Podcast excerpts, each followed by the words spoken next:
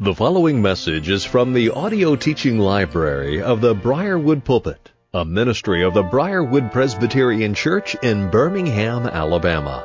Our speaker is Dr. Harry Reeder, Senior Pastor of Briarwood Presbyterian Church. It is our hope and prayer that this message will equip and encourage you in your walk with Christ, and as a result, you will be used by our Lord as an instrument of change to further His kingdom and bring honor and glory to the name of Christ. Here now is our pastor teacher, Harry Reeder. Now look with me in John chapter 11 and pick up with me at verse 55. I want to set, want the setting to be before you as we walk into the triumphal entry. Now the Passover of the Jews was at hand and many went up from, went up from the country to Jerusalem before the Passover to purify themselves. They were, they were looking for Jesus and saying to one another as they stood in the temple, what do you think? That he will, that he will not come to the feast at all? Now the chief priests and the Pharisees had given orders that if anyone knew where he was, he should let them know so that they might arrest him.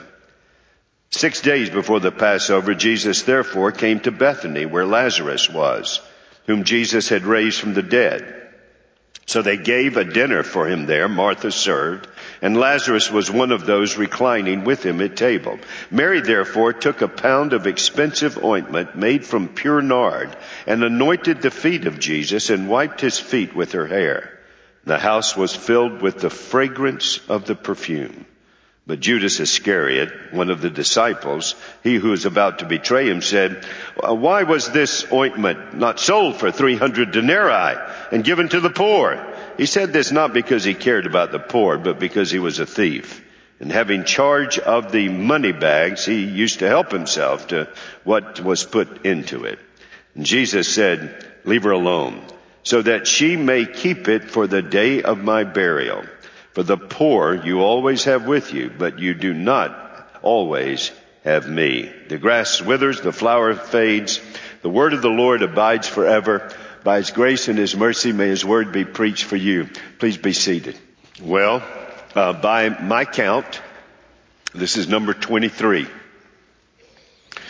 Uh, number 23, meaning by my count, since I have had the extraordinary privilege of serving the Lord as pastor at Briarwood. This is the 23rd sermon I have preached on um, on the Palm Sunday or the triumphal entry, and uh, I was thinking through it again, um, and I, one thought filled my mind is Lord, I wish that people would remember all my sermons, but then again, I'm glad they don't remember all my sermons because maybe I can slip something in that I've said before and they won't realize that I said it before.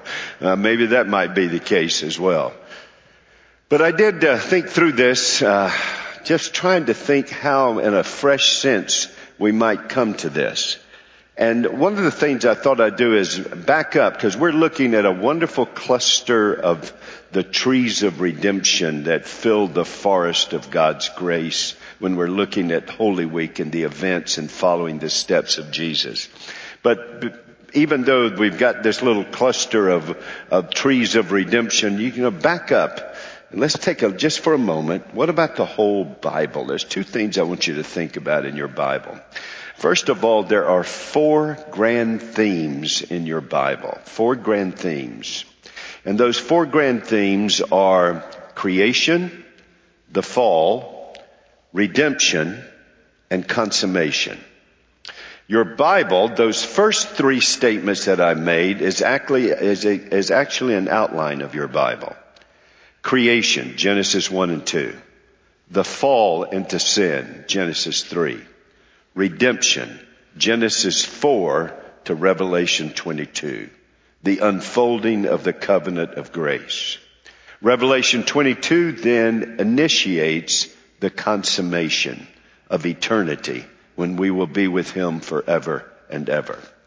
Another thing as you take a look at your Bible that may be helpful in terms of the grand forest of God's grace is to maybe think through the fact that In your Bible, there are many, many events that our Lord gives us insight as to who He is and what He has done and what He has promised and the fulfillment of those promises in His Son Jesus. But as you look at them, two weeks stand out in stark clarity in your Bible. One is the week of creation, where that week is unfolded step by step. Three days of forming the heavens and the earth, three days of filling the heavens and the earth. And then we get to a second week. We call it the Passion Week. We call it Holy Week, where the Gospels amazingly put together this glorious picture for us of what happened as the pinnacle moment of why Christ was born into this world. His 33 years, his three years of public ministry now coming to the very point for which he came. And that is to die for our sins and be raised on the third day to the glory of the Father and by the grace of God to the salvation of His people. And when you go through the Gospels, you can see it outlined step by step. I do commend to you the devotional guide that you use it step by step this week. It's, uh, it's succinct but to the point and you can follow Jesus day by day and what He has done and how He, and how He has accomplished the very, all of the prophecies to be fulfilled in His incarnation his crucifixion, his burial, and his resurrection. And just, just follow through that. And, um, and as you're working your way through it, just give thought to it, meditate on it. The, this glorious week. And it's initiated on a Sabbath. It's initiated on a Sabbath and then it goes through a Sabbath until the first day of the week, which becomes known as the Christian Sabbath, the Lord's, de- the Lord's resurrection day, whereby he rose from the dead and this one, this glorious ring. By the way, you can kind of see the two pull together because who is Jesus? He's the second Adam. He's the son of God who became man in order to take our place and to take our sins. Well, our sins came from what? The first Adam. We in Adam sinned and now we who are in Christ are redeemed from our sin. Well, what was the first day what was the first day for Adam's existence? His first day was a worship day. He was made on the sixth day, then came the Sabbath. Now the second Adam does his work of redeeming us from our sins. He rests in the grave on the last Sabbath of the Old Testament and comes forth on the first day of the week, risen our Savior and King. And that becomes known as the Lord's Day. This week, uh, Jesus has made his way from the, he has made his way from the Galilee. He has come down the Jordan. He has gone through Jericho and he has come up the, up the hills, up the, and I'm sure he was joining many of the pilgrims who were on their way. You'll notice that it said that from the countryside the Jews had come. Why? Well, back in the Old Testament, there was a king who brought reforms in order to heighten biblical truth. His name was Josiah. And King Josiah had sent a decree that you weren't allowed to privatize the worship that belonged in the gathering of the temple. Therefore, he sent a decree that when the great feasts that were prescribed, you were not to celebrate them simply in your homes or in your town, but you were to make your way to Jerusalem at the temple where the Holy of Holies was found, and you were to come there. That's why when you read the, the Bible, you'll notice that Jesus and his family habitually came to Jerusalem for the great feast and their observances. And you'll notice in the three years of Jesus' ministry that he had made his way uh, there and would bring the disciples there for the great feast and would make glorious and wonderful pronouncements uh, concerning those feasts uh, at those feasts in terms of who he is and what he had done. So here and so now comes a feast. But there's a question out there. Do you think Jesus will come? Do you think he'll be here? You'll notice it was, they've even, uh, John recorded it for you. All of those that had gathered, they wanted to see Jesus. They wanted to talk to him. But the question was, will he show up? Now, why would they ask that question? Well, they asked that question for two reasons. Number one, there was an arrest warrant out for him. Uh, he, at the previous time he was in Jerusalem, they had tried to arrest him, but they could not lay hands upon him. And then, uh, and so they now have an arrest warrant out for him. But there's another reason. The scriptures tell us that not only is there an arrest warrant, but there is a clandestine plot to kill him. And now, because of the resurrection of Lazarus, Lazarus had become an object of curiosity that now were leading more to believe in Jesus. So now the Sanhedrin and the Pharisees broadened the plot to kill Jesus we're going to kill Lazarus too. And so now the plot has, now the plot has widened. Jesus comes and he arrives and he, he observes the Sabbath in the home of Mary and Martha and Lazarus. It had become not only a place of respite, but this entire week that you and I are walking through, this entire week, Jesus had, Jesus made Bethany his headquarters, the home of Mary and Martha and Lazarus. He'll not only on what we call Palm Sunday, the first day of the week, will he go into Jerusalem, he will return back there. And he will do that most of the days of the week until we get to the end when he spends the night on the side of Mount, the Mount of Olives in the Garden of Gethsemane. But in the first of the week and all the way through it, up until the, toward the end, he will come back and forth to Bethany. And it is there that he is anointed on the Sabbath, the evening of the Sabbath. Mary anoints him for his burial. And there is an amazing thing that is said, isn't there, at that moment? She uh, it's hard for us to grasp this. This oil, this perfume that she broke open and poured upon his feet and then wiped clean with her hair. She, this is, this is so, this was basically a year's salary for a middle class person at that time. If, if you worked and you know, got two weeks vacation a year and you had yourself a middle class job, this is what, what, what it cost for that perfume would have been just about that year's salary income. And she broke it and gave it. And Jesus gives two insights. Uh, when they're, when uh, Judas says, well, she should have sold it and put the money in the bags. Well, of course, the disciples give you a little editorial comment. He said that not because he wanted to give to the poor, because he's a thief and he was used to taking money out of the bags. Now, and then Jesus says, you always have the poor with you, but you don't always have me. Now, he is not diminishing our responsibilities of mercy ministries to the poor.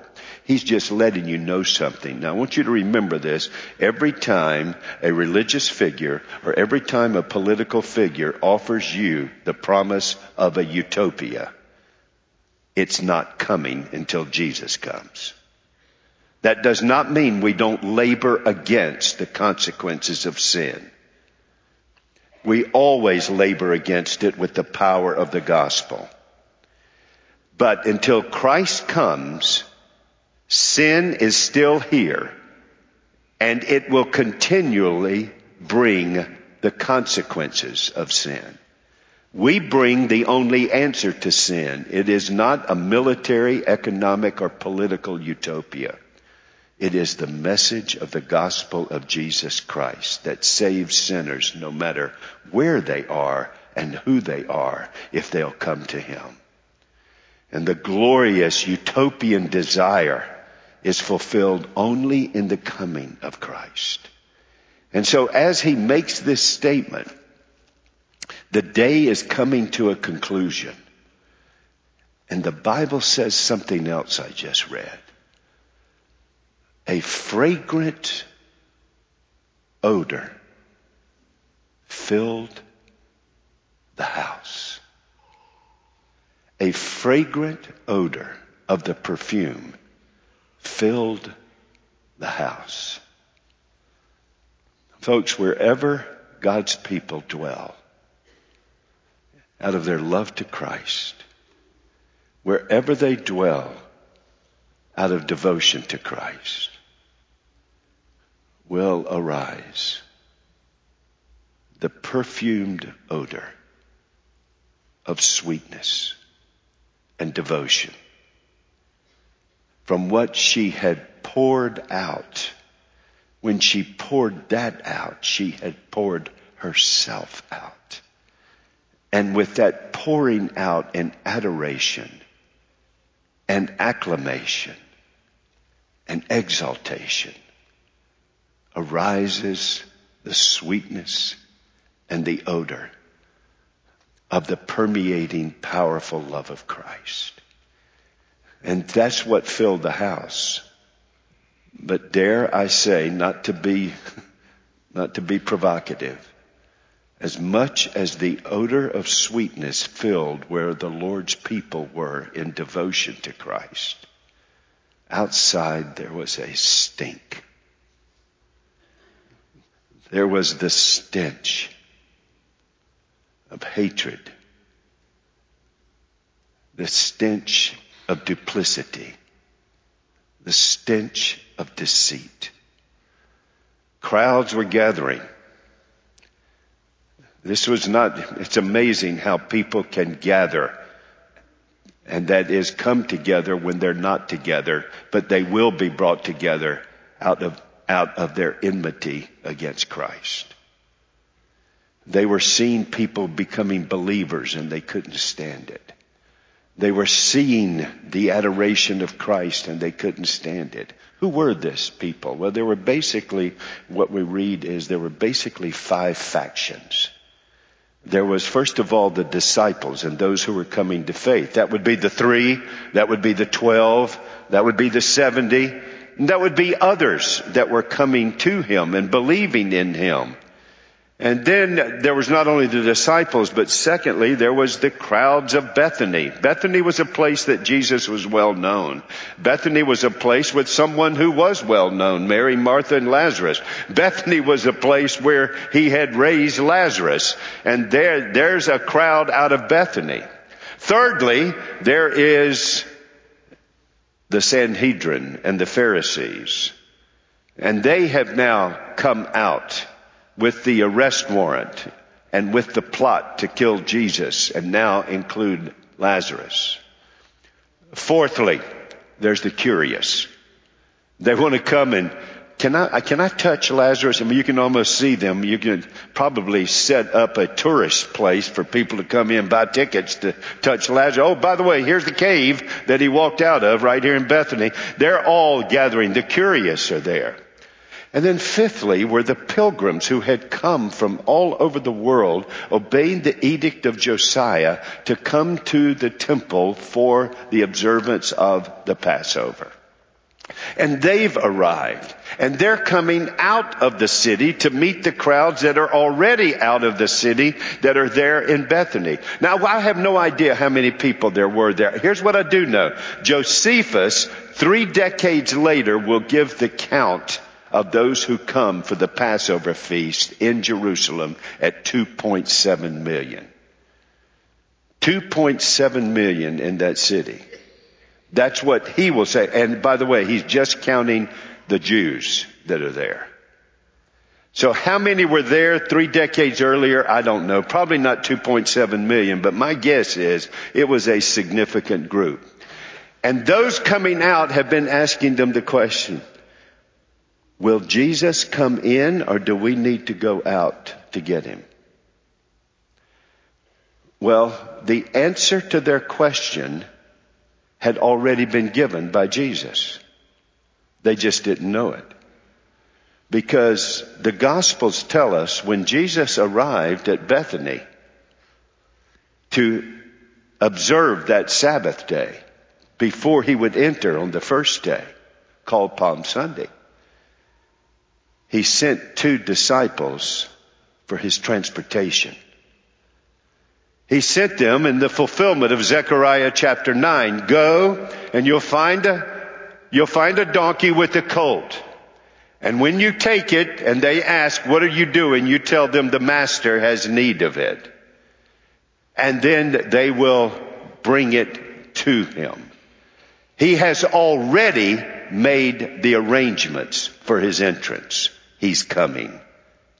He's coming in to the city to fulfill the prophecy, and he is making a statement that I want you to see and I want you to embrace with me. Would you look with me at that moment when he comes in? Go with me to John chapter 12 where we finished reading a moment ago. And pick up with me at verse 9. When the large crowd of the Jews learned that Jesus was there, they came not only on account of him, but also to see Lazarus. Here's the curious whom he had raised from the dead. So the chief priests made plans to put Lazarus to death as well, because on account of him, many of the Jews were going away and believing in Jesus. Don't forget that. To believe in Jesus, you gotta go away from sin. That's called repentance. So they're going away from what they, where they were and now coming to Him. And so what happens next? The next day, this is the first day of the week, the large crowd that had come to the feast heard that Jesus, they had been obedient to the edict. They had come to the feast. They had purified themselves. They heard that Jesus was coming. The question was answered. Word had spread. Jesus is on the way. So they took branches of palm trees and went out to meet him crying out, Hosanna! Blessed is he who comes in the name of the Lord, even the King of Israel. And Jesus found a donkey, a young donkey, and sat on it, just as it is written, Fear not, daughter of Zion, behold, your king is coming sitting on a donkey's colt. His disciples did not understand these things at first, but when Jesus was glorified, that's Ascension Sunday, when Jesus was glorified, then they remembered these things had been written about him and had been done to him. Not simply the cross, but also this moment. This moment had been done to him. Palms, singing of the Psalms. Hosanna, the King is coming. The crowd that had been with him when he called Lazarus out of the tomb and raised him from the dead continued to bear witness. There's that other faction. The reason why the crowd went to meet him was that they had heard he had done this sign. There's the curious. So the Pharisees said to one another, boy, underline this one. You see that you are gaining nothing Look, the world has gone after him. Look, the world has gone after him. So they're coming out. And the crowd that is coming out is coming out singing. I'm sure those who were coming in with Jesus that were already out there, they probably joined in the singing.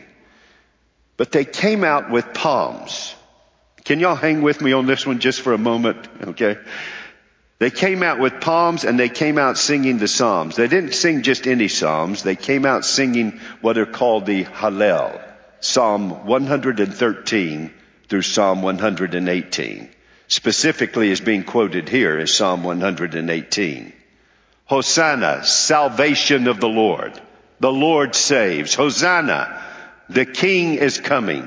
And so here they are singing this psalm of Hallel. And they're bringing palms. Now why would they bring palms? If it was the Feast of the Booths, that would make sense. Because the Feast of the Booths or the Feast of the Tabernacles used palms to build, build the booths. And by the way, no shortage there. I mean, we had to go buy the palms for the kids today, right? You just walk outside and start picking. And there'd be plenty out of the date palms uh, the date palms that you could get palms and you could bring them down and they come out waving them. Why are they waving them? You know, folks, here's one of the great challenges in the ministry of God's Word is not simply to get the truth of the Word, which we always think, how does this apply to me in the 21st century? But the first thing to properly understand God's Word is to get us back to the first century. And here you've actually got to go back a little further. There's a period of silence. We call it the intertestamental, the intertestamental period between Malachi and Matthew. 400, 400. That's more than this country's existed. 400 years of silence. But God is working. And you not only had um, Assyria and Babylon, Medo-Persia, and Greek, and here come the Romans. But in between was a period of time in which the Syrians had taken over. The ruler, you can read all about him in history books and in Josephus. His name was Antiochus Epiphanes. And he captured Jerusalem and brought it under Syrian control. And he began to do abominations in the temple. And he would bring abomination and destruction and corruption and immorality and the resurrection of child sacrifice. He would bring all of that into the temple. And the Jewish people began to have revolts. One revolt was by a man by the name of Judas Maccabees. And he would set up the Maccabean uh, rulers over Israel. And he would be successful to drive the Syrians from the Temple Mount. And when he did, the people showed up with palms. Our liberation has come. Then his brother liberated the entire city. His name was Simon Maccabees. He liberated the entire city. And then they began to actually mint coins with palms on. Can I give you an example? Have y'all ever looked at the flags of the colonies that became the original states how many of them have something called a liberty tree. Now, if you've ever read about the founding of this country, there was this thing called the liberty tree and there was a liberty tree and, and that's where they gathered to declare the independence and then fight for that independence and liberty trees began to spring up all over everywhere. If you didn't have a liberty tree, sometimes they'd just get a pole and put a hat on it and raise it up. That's what that was called the liberty tree. And so that just, you can read about it. That for the Israelites in that period of time, that was their liberty tree. We have been liberated. The temple is no longer desecrated. We now have not only religious freedom, we now have freedom freedom. And it became a glorious time. So what happened is, is every time Israel would get into celebration throughout the years after that, they'd show up with palms. Palms was their declaration of freedom. So here comes Jesus. Here is the Messiah. Here comes our King, national hero, liberator. He'll drive out not Syrians this time, but these dastardly Romans and their tyranny. And they came out looking for him. And when kings came to liberate with power, they would arrive upon their war steed. And when they met Jesus, there was no war stallion, but a donkey, a colt. Some of you that have been with me forget, I know some of you think mule, forget mule. Mules look like stallions compared to donkeys in Israel. And this one is a colt. I mean, you actually have to hold your legs up that they don't drag the ground. They're hardy little beasts of burden, but they're small, they're insignificant. There's nothing challenging about them. There's nothing arresting about them. They meet Jesus. There's his legs drawn up and he's coming in on the colt that was prophesied. He had already not only decided he was coming to fulfill the scriptures. In the fulfillment of the scriptures, he was giving them a message. I have come not as your national hero to drive away the political oppressor. I have come to bring you peace with God. I've come to deliver you from your sins. You know, we just quoted from the Zechariah text. Would you, and I'll just give you a takeaway after this, would you go with me to Zechariah 9? Many times we quote that, but we don't really read again. Um, we don't get to the forest. We just pick out the tree. So go to Zechariah chapter 9. Now, Pastor, where is Zechariah? It's right there in your favorite part of the Bible, the minor prophets and go to chapter 9. If you've got your Pew Bible, it's page 797. And as you get there, you find this great prophecy. Zechariah 9 9. If, if it helps, it's the next to last book of the Bible, uh, Old Testament, okay? Rejoice greatly, O daughter of Zion. Shout aloud, O daughter of Jerusalem. Behold, your king is coming to you, righteous, a righteous king. Having salvation is he, humble, mounted on a donkey, on a colt, the foal of a donkey. What will God do through this Messiah king? I will cut off the chariot from Ephraim and the war horse from Jerusalem and the battle bow shall be cut off and he shall speak peace, not just to one nation. This king is speaking peace with God to all the nations. He's not come as a tribal God to deliver one nation. He has come to bring his people savingly, savingly from the power and penalty of the gospel. He has done to do th- he has come to do this to all the nations. His rule will not be simply in this promised land that's a down payment. His rule shall be from sea to sea and from the river to the ends of the earth. As, you, as for you also, not only all these nations, but for you also, Gentile and Jew alike, because of the blood of my covenant with you, I will set your prisoners free from the waterless pit. So here is the Redeemer that has come. And when they meet him, his very coming is giving them the message.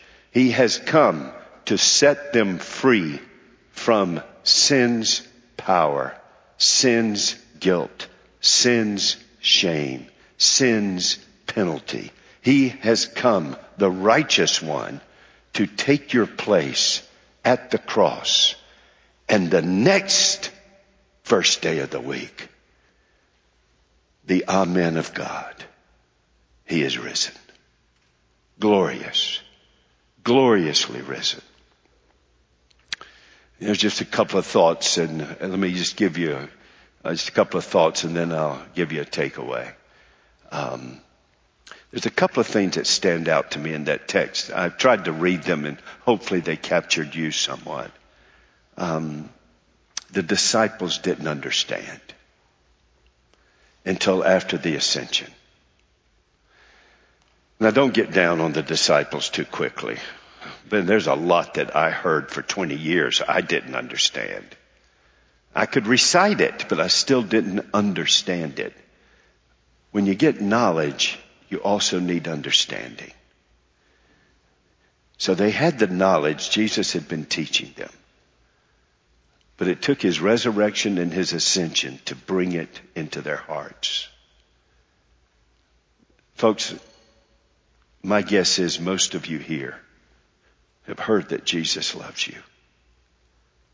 You've heard what we quoted at the beginning of the service. God so loved the world, he gave his only begotten Son, that whoever believes in him should not perish, but have everlasting life.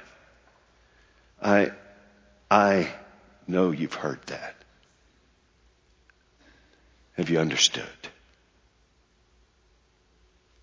Have you understood?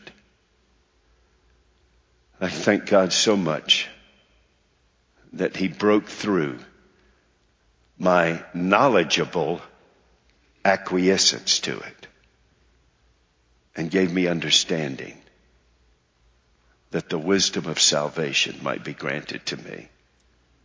And I long for that for every single one of you. I want you to know Christ, not just about Him.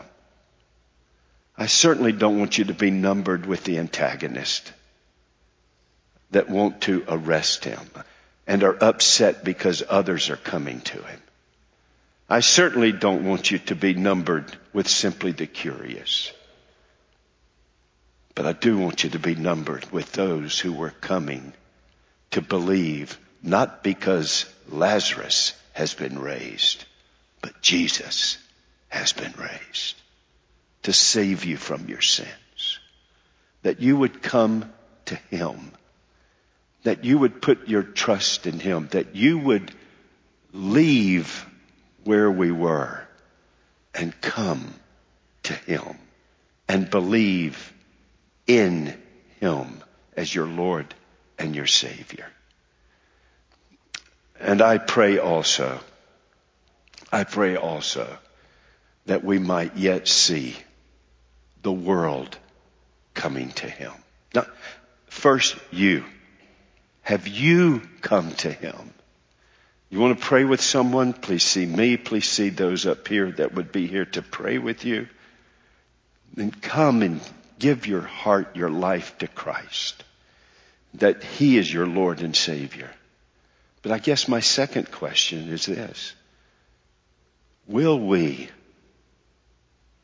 bring Him to the world?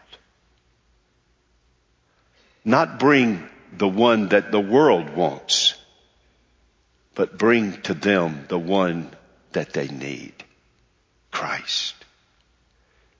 The one who humbled himself to the point of death, the righteous one who humbled himself that they might have eternal life. You see, the world can't come to Christ. What an amazing statement. The whole world is coming to him. I understand they're frustrated, but I just love that statement. The whole world is coming to him. I, I, I want to see that again. The whole world is coming to him. I remember the words of Benjamin Franklin after a meeting with George Whitefield preaching at Philadelphia. He said, the whole world's going to church. I want to see that again. One by one, men and women coming to Christ and it's a flood. It looks like the whole world is coming to Him. But brothers and sisters, beloved, the world will not come to him until we go to them. The reason the world was coming to him is because he came to them. For God so loved the world, he gave his only son. His son came to them. That's why they came to him. If we are going to win this world to Christ, our nation to Christ, and the gospel to all the nations, it's not if we hold it and if we build it, they will come. They won't come until we go to them. Like him, proclaiming his righteousness and humbly yet courageously calling them from death unto life. What a glorious moment. But you know what the backdrop is? Likely, many of these same ones will be yelling, Crucify him. One week later, or less than a week later. I pray that you have come to him, and I pray that together we will go to them. And I pray the sweetness of the fragrance of love to Christ will rise from us and invade the stench of sin in the world that men and women might flee to Christ and therefore the wrath to come because he's coming again. This time on the war stallion. He is coming in judgment. But today is the day of salvation. Take your Savior to the world, having come to Him from the world and embracing Him as Lord and Savior. And don't simply pour out the perfume. Let's pour out ourselves. Father, thank you for the moments we could be together in your word. Thank you, Jesus, for the sweetness of the truth of your word.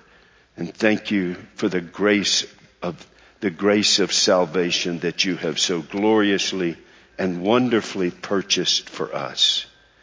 Father, even as Mary poured out that perfume upon him, he was being anointed to pour himself out for us. Now, O oh God, may we pour ourselves out for him because he is our life. And we want others to come to him. O oh Lord our God, may your people rise up. And as the world looks to the body of Christ, may they see us coming courageously to face arrest warrants and plots as our Savior, yet with humility and love and grace as our Savior was that day mounted on the foal of a colt to bring peace and deliverance from sin to all the nations. In Jesus' name, amen. You have been listening to a message by Harry Reeder, Senior Pastor of Briarwood Presbyterian Church in Birmingham, Alabama. For more information on the resources available through Briarwood Presbyterian Church, or for more information on the teaching ministry of Pastor Reeder, visit us at briarwood.org or call 205 776 5200.